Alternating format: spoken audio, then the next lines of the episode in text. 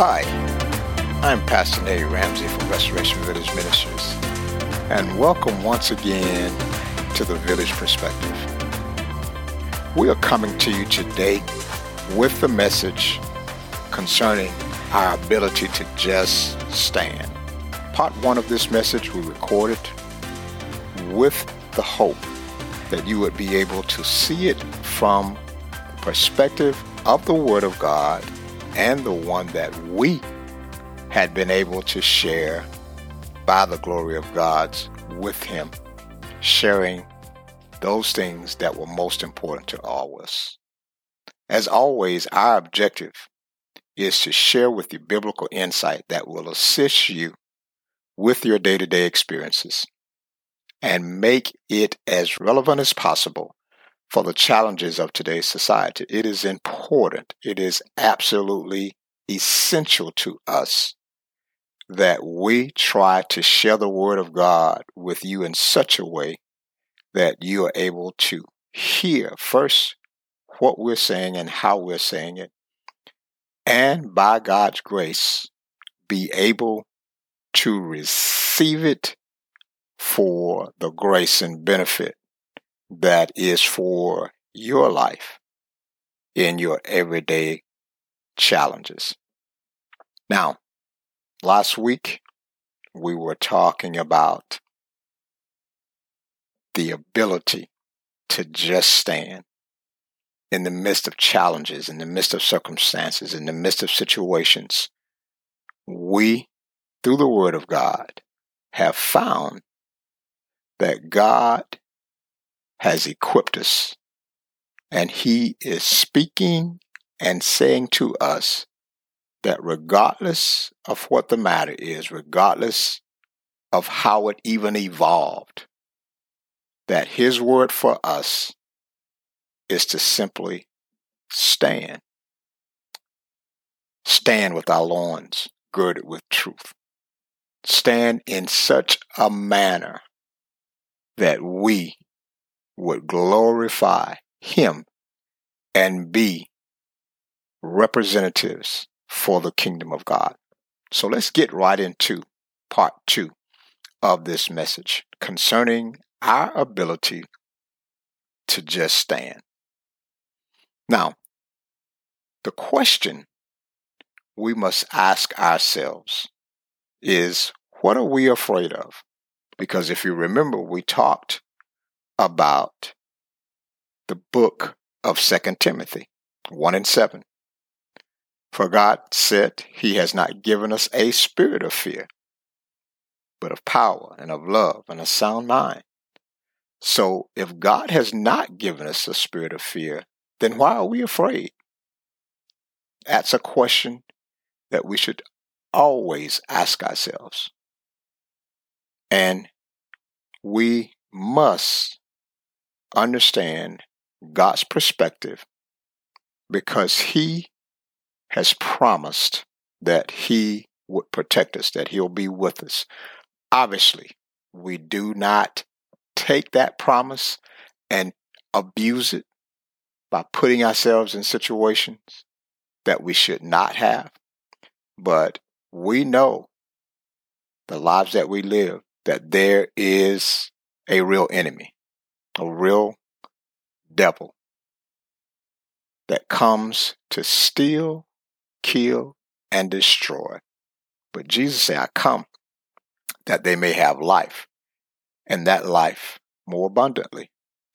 And the more I think about the abundant life that the sacrifice of Jesus has paid for us, the more I determine in my heart and in my mind that we should live to the full extent of what God has made available for us. So, the question we must ask ourselves is what are we afraid of? Not only that, ask ourselves what is the enemy using to intimidate us? These are very important and pertinent questions because now we're talking about having an ability to examine ourselves, to properly examine the situation and the circumstances that are surrounding it so that we can make the proper and most effective decision that we can for our benefit and that will ensure us the victory.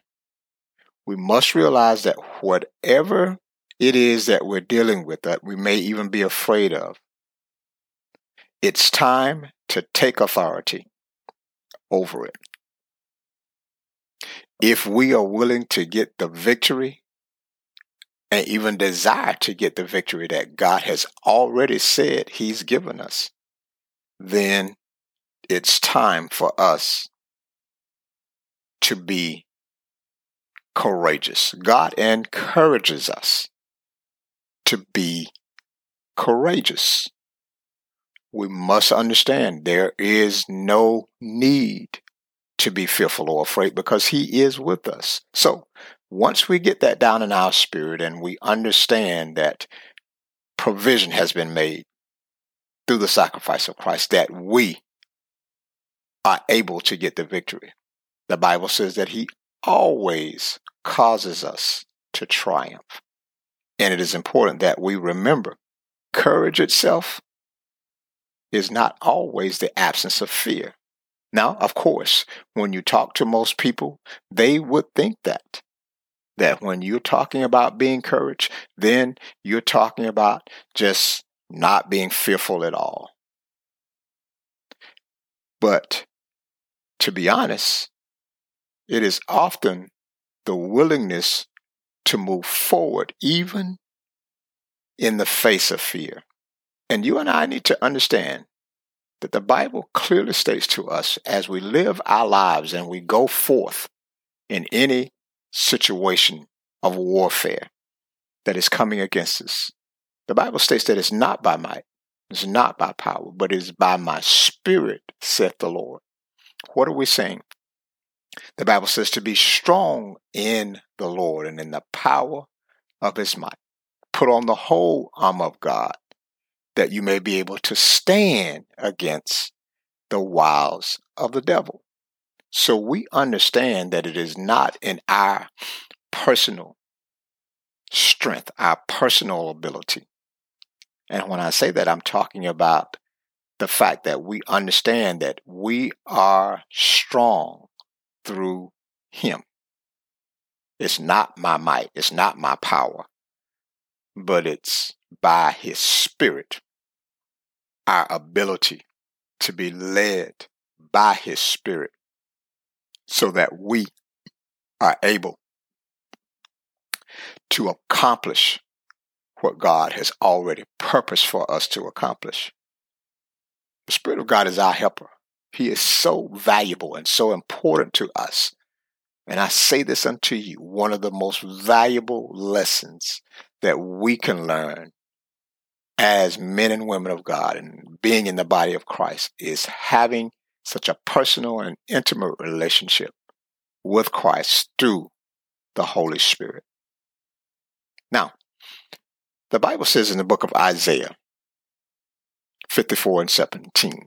No weapon formed against you shall prosper, and every tongue which rises against you in judgment you shall condemn.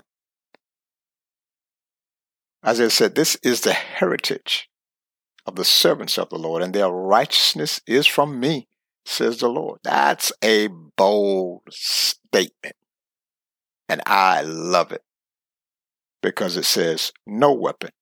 Does not matter what it is, doesn't matter what it looks like, doesn't matter how it's designed and what its purpose is. No weapon, God says, formed against you shall prosper. Now, we must, of course, keep in mind it does not say that it won't be formed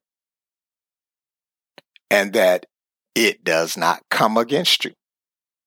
But what he does say, that it will not prosper. And even the tongue that rises against you in judgment, you should condemn. we have to realize that God has put in place through His Word benefits as being men and women of God, benefits as being a part of the kingdom of God, being kingdom citizens. We have heritage, the scripture says, that God has brought forth or made available for us. In other words, being in the family, we are part of the benefits that are received, the heritage of the servants of the Lord and we walk in his righteousness.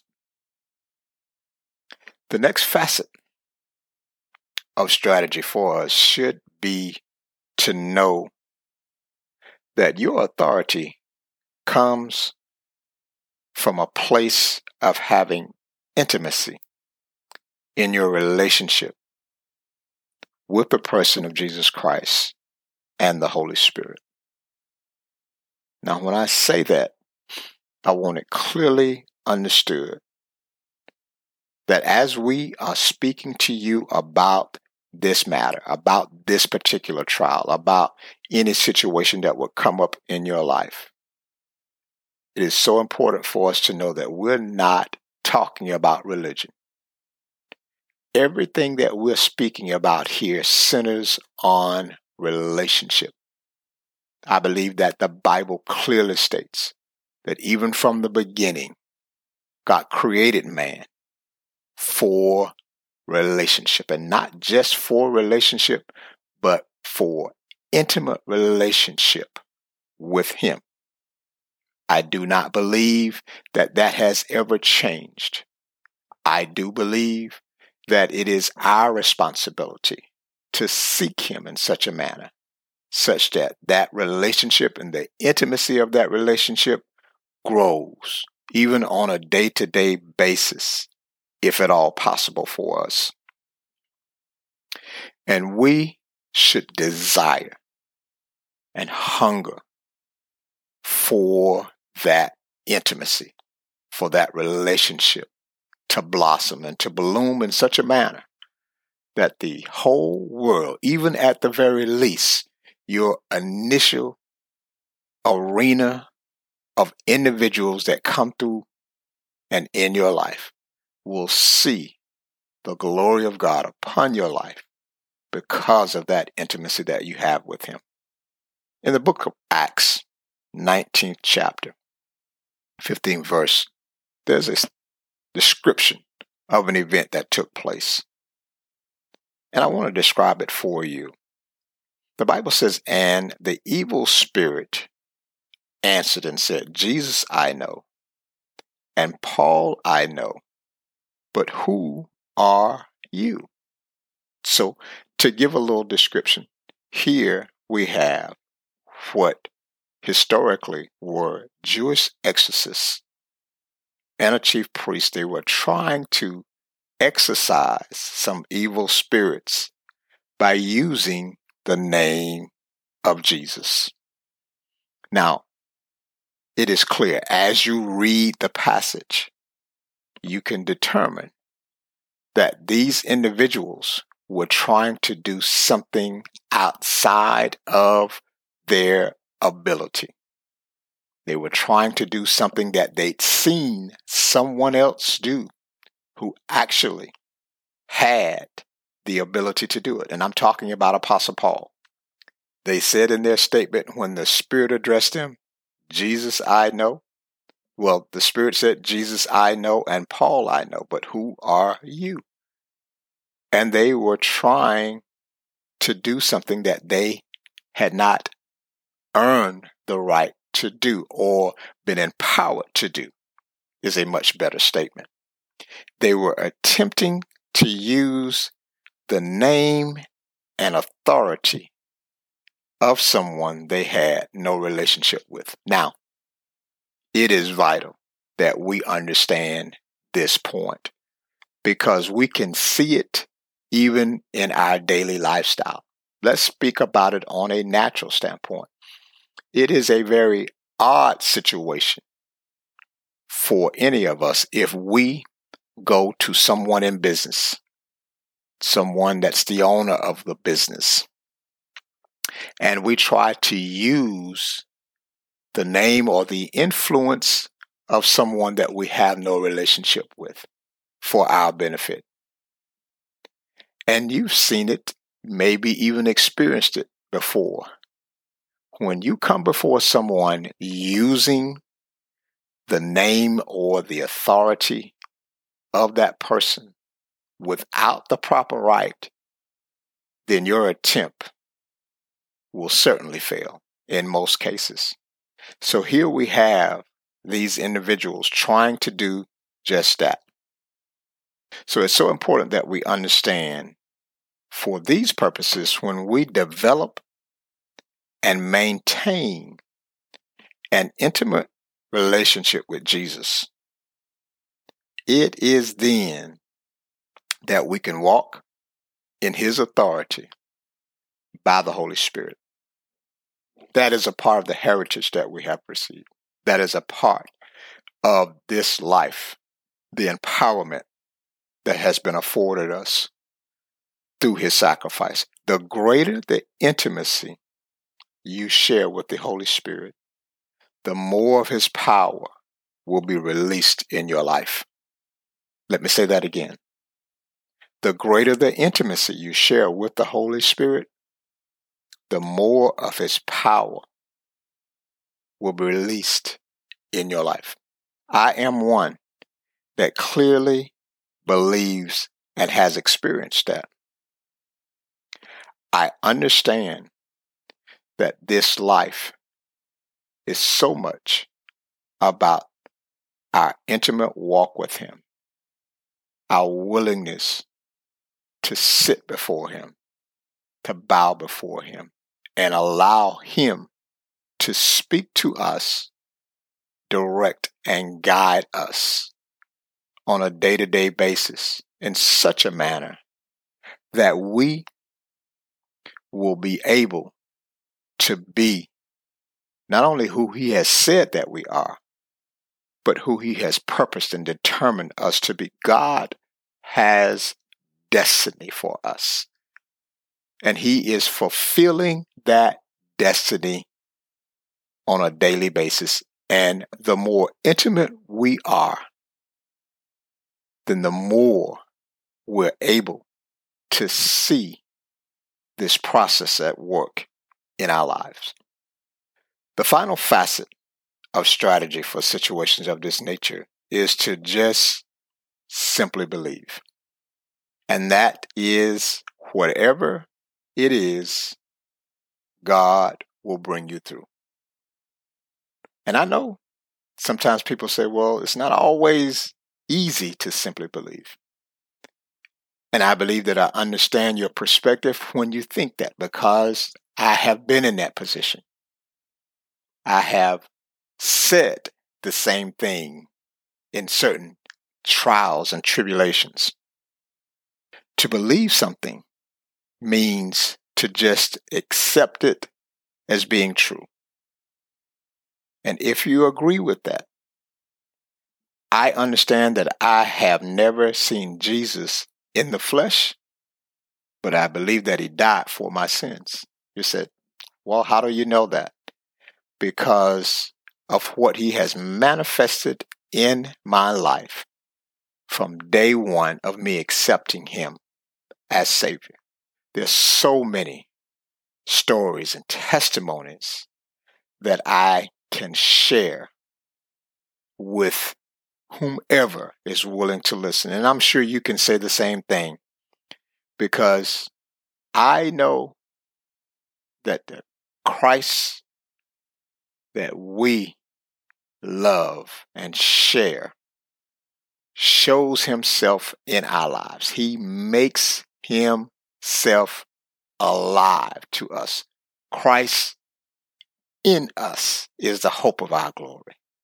And because he's able to do that, then it becomes a personal testimony of your experiences, of the manifestations of him becoming flesh or becoming alive.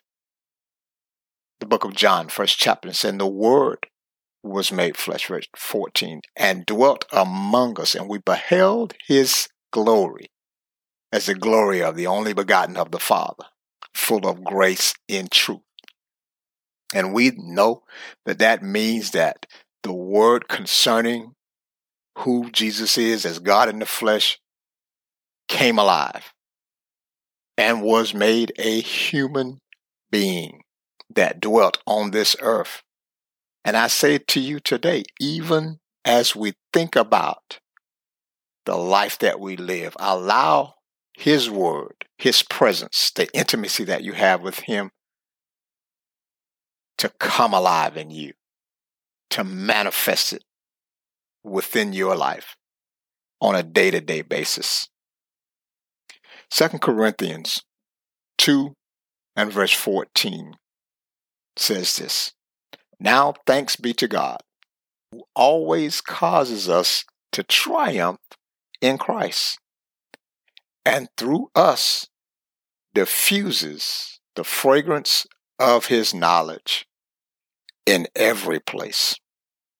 Remember, if we are just going to simply believe him, then we have to know that his desire is that we always triumph through him. Everything we do as Christians is based upon our faith and our trust in God.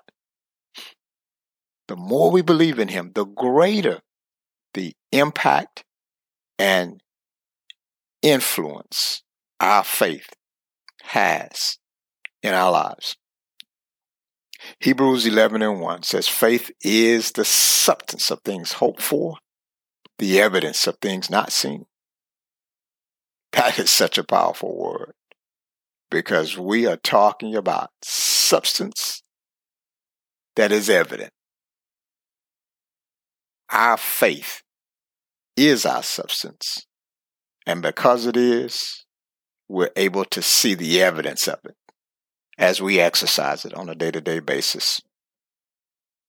Our proof that we believe is demonstrated in our willingness to seek Him in prayer. Mark 11 24 simply says this Therefore I say to you, what things soever you desire when you pray, believe that you receive them, and ye shall have them. Whatsoever you desire, when you pray. Not if you pray, but when you pray. Believe that you receive them, and you shall have them. It is important for us to point out that when we make a decision to just stand and trust God, it may and most assuredly usually will be a challenge. But we must realize that He is looking, God is looking for a generation of people that are willing to walk by faith and not by sight. We see this so much in the Bible. We hear it in our faith filled communities. We hear it from people who may not even be a Christian or be saved themselves. But it's important that we understand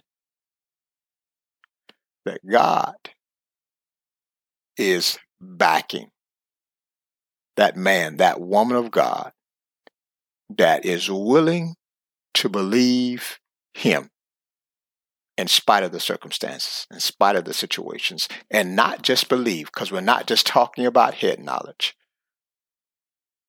This is not just mental. It's not mental assent, but it is a willingness to step out and walk in that belief. God bless you. Heaven smile upon you. I am so grateful once again for the opportunity to give you the village perspective.